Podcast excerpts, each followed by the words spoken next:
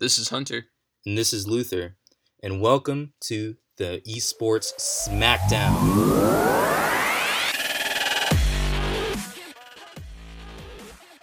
In this podcast, we'll be discussing what esports is and how it works and everything behind it. Everything esports. Over the past few years, esports has gained millions of fans, hundreds of millions of dollars, and players who train day in and day out. Many are captivated by the sport due to its unique nature and their ability to view it for free from their computer. I personally have attended multiple Smash Ultimate tournaments, along with some League of Legends online tournaments and competitive Counter Strike. I don't see myself as an esports athlete, but I do see myself as a member of the competitive gaming community. Why don't you tell us a bit about yourself, Luther? Well, I'd like to call myself a rising Super Smash Bros. Ultimate player, but in reality, I'm already at the top. Well, at least in Westbrook, Connecticut. Jokes aside, I enjoy competing in competitive Super Smash Bros. Ultimate tournaments and have earned $90 throughout my competitive career. So, Luther, what are we going to be talking about today? Throughout this episode, we will be discussing what esports are and what makes an esport, esports versus regular sports, we are also going to debate about esports defined as a multiplayer video game for spectators, as well as the differences between fighting games, sports games, and MOBA games. We're also going to delve into how esports relates to college and the different teams in colleges. Lastly, we're going to discuss growing esports revenues. And now I'll pass it off to Hunter. So, Luther, I'd like to open our first topic of discussion Yes. as comparing esports to regular sports. Now, a lot of people will say, oh, well, that's not real sports, or electronic sports can't compare to real athletic, you know, tennis. I really don't like those people. those people. Um, but something that a lot of these people might not realize is that in the eyes of the government, these people are um, United States athletes or you know foreign athletes that are allowed into the country under a United States athletic visa. A lot of these people from Korea and China and these European countries who are involved in the esports scene do have to have some sort of documentation for coming into the US. And recently, um, the U.S. actually has been granting them athletic visas for large tournaments held in North America or really anywhere in the world, as most of these countries do have a visa system in place. So, Luther, when you think people compare esports to traditional sports, why do you think they do not consider esports a sport? I think people think esports is not a sport due to, I feel, their inactivity within pop culture. Because if you are relatively active, you will know that it is not easy to get into the scene, into the esports scene in general. Because, like normal sports, you have to work hard, you have to train, and you have to be diligent in what game you're playing. And it's it's like it's like any other sport.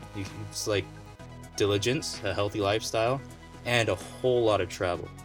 While watching a Faker's stream, he described a daily his daily life of practicing. He said that he would spend 8 to 14 hours in a day practicing solely on League of Legends. Now, in a report written by Newzoo in 2016, they said esports has many of the components of traditional sports, including players, teams, managers, leagues, competition, marquee events, endorsement deals, player transfer fees, college scholarships, and even a dark side with fixing, doping, and gender related disputes. Now, when you hear the term doping, you might be thinking of football or the Tour de France, where athletes will use doping to enhance their performance. However, in esports, a lot of athletes will use Adderall or other stimulants to improve their focus on the game. Now, there is a debate as to whether or not this should be allowed, as it could be considered a performance enhancing drug.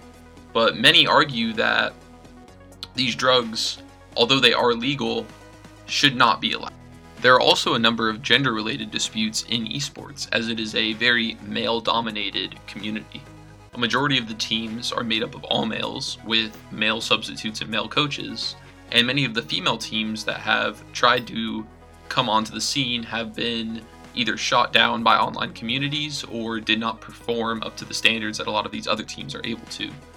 This left a lot of people questioning whether women are getting enough exposure or representation in esports and if there is a market for another league or another way for these women to show their skills. Yeah, Hunter, I really feel that um, women really need better representation within the esports scene. Now, why don't you talk about um, the sponsorship deals and the sponsorship scene in general? The increasing institutionalization of consumer and participant markets of esports has attracted major corporate sponsors such as Microsoft, Samsung, and Red Bull. And I think a lot of people see esports as, you know, it's only it's only these people who are really good at these video games and yeah. I really think that there's there's a lot more viewer involvement in esports compared to some of these other, you know, more traditional physical sports that they're being compared to. Now, Luther, why don't you tell us a bit about the varying communities within esports and maybe a bit about live streaming? Yeah, uh, Hunter, there are very varying communities within esports as a whole.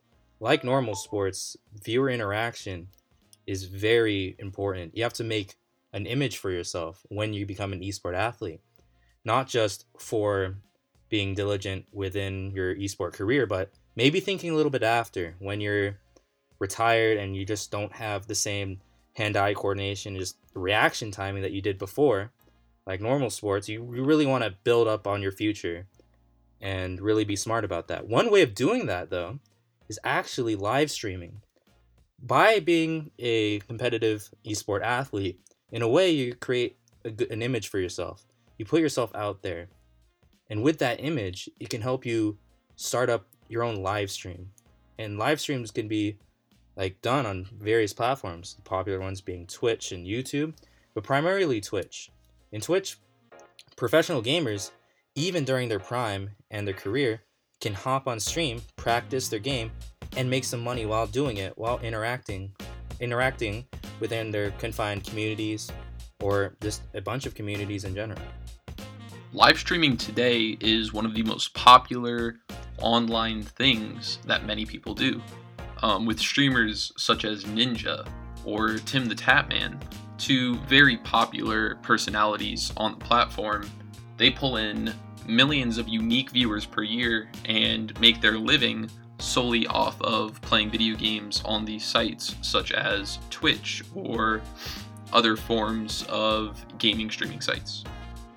Think this is very unique to esports, as when looking at a traditional sport such as the NFL, when the players are outside of their games, they are private practices and such. And esports athletes are able to share their life online and with video games outside of the competition room. Speaking of which, a large amount of arenas designed for esports are now being constructed across the globe. Yeah. Uh, an example of this is a million dollar, more specifically, $10 million sports arena was constructed in Arlington, Texas. Now, it is open seven days a week to the public, um, just for gaming, where you can go and you can rent a computer with your friends that is powerful enough to run essentially any esport game um, that's on the market right now and socialize and be there, or you can compete against other teams. And when competition time does come around, these arenas provide seating for thousands of people to watch these tournaments in person. Now, a lot of different types of tournaments take place in arenas such as these, so really we'd like to talk about the difference in the types of games that show up in the esports community. Now, some of these games can attract a extremely large amount of people. In 2014, League of Legends had their World Championship in Seoul, Korea, with a in-person attendance of 45,000 and an online attendance of 27 million watching the live stream. Yes, the, um, the esports communities have so many different kinds of games, like fighting games, MOBAs, shooting games, and funnily, sports games. Sports games about sports. Yeah, it's it's it's crazy. Inception. But many of these communities and scenes can be significantly smaller than like others. Fighting game viewership is significantly lower than let's say like the community, the fighting game community for MOBAs like Dota 2 and League of Legends. But that doesn't take away from fighting games in general because in general fighting games aren't really as supported as the fighting game game developers and don't really have as many sponsors as like MOBAs and CSGO. Now, for our viewers who might not know what a MOBA is, it stands for a multiplayer online battle arena. These are styles of games where it is usually 3 versus 3 or 5 versus 5 on a very specific type of map with the objective of destroying the enemy's base. And these games are usually very skill based and team based, where if a team is able to outsmart or outplay the other one, they will usually emerge victorious. But on the other hand, there are games like Fortnite, which seemingly forces their um, competitive scene by the creators of Fortnite sponsoring their own events and kind of making their own game an esport when it's a bit of a debate if people are even have a desire for that game to be an esport in the first place. Now, a lot of different colleges across the US have actually put their hands in the esports scene. And in a source, um, coming from a varsity esports organization that tracks varsity esports across the globe and in the US, um, the first esports tournament was actually held in 1972 at Stanford University. 1972. 1972, and it was a school-wide tournament for a one-year subscription to Rolling Stone. Um, eventually, their esports scene at the school evolved into a more modern 25 school StarCraft tournament. And this was really the birth of, you know, it was one of the first big name multi school tournaments that was being put on, and especially with one of the most popular games at the time being StarCraft. Now, if you look at colleges today, many colleges, uh, hundreds actually across just America, have varsity collegiate esports teams with scholarship opportunities. Um, some schools include Miami University of Ohio, Boise State, Georgia State, and University of California.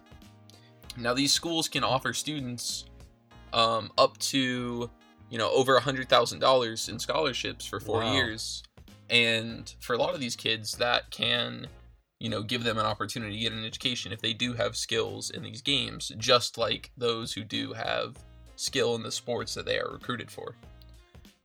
And I think something new um, when people talk about the importance of esports, I think it's it's a better way to reach the newer generation, the younger generation. And obviously, our generation is known as you know we're living in the information era. And I think that esports gives these people a way to not only connect with other fans online, you know, through the internet, where the internet does have communities of you know, if you do like one team, you might be able to connect with somebody, you know, who shares your views. But younger people have this grasp on the internet that they've been around it their whole life. And, you know, the enjoyment they might be able to get out of watching esports could be very different from that of the older generation.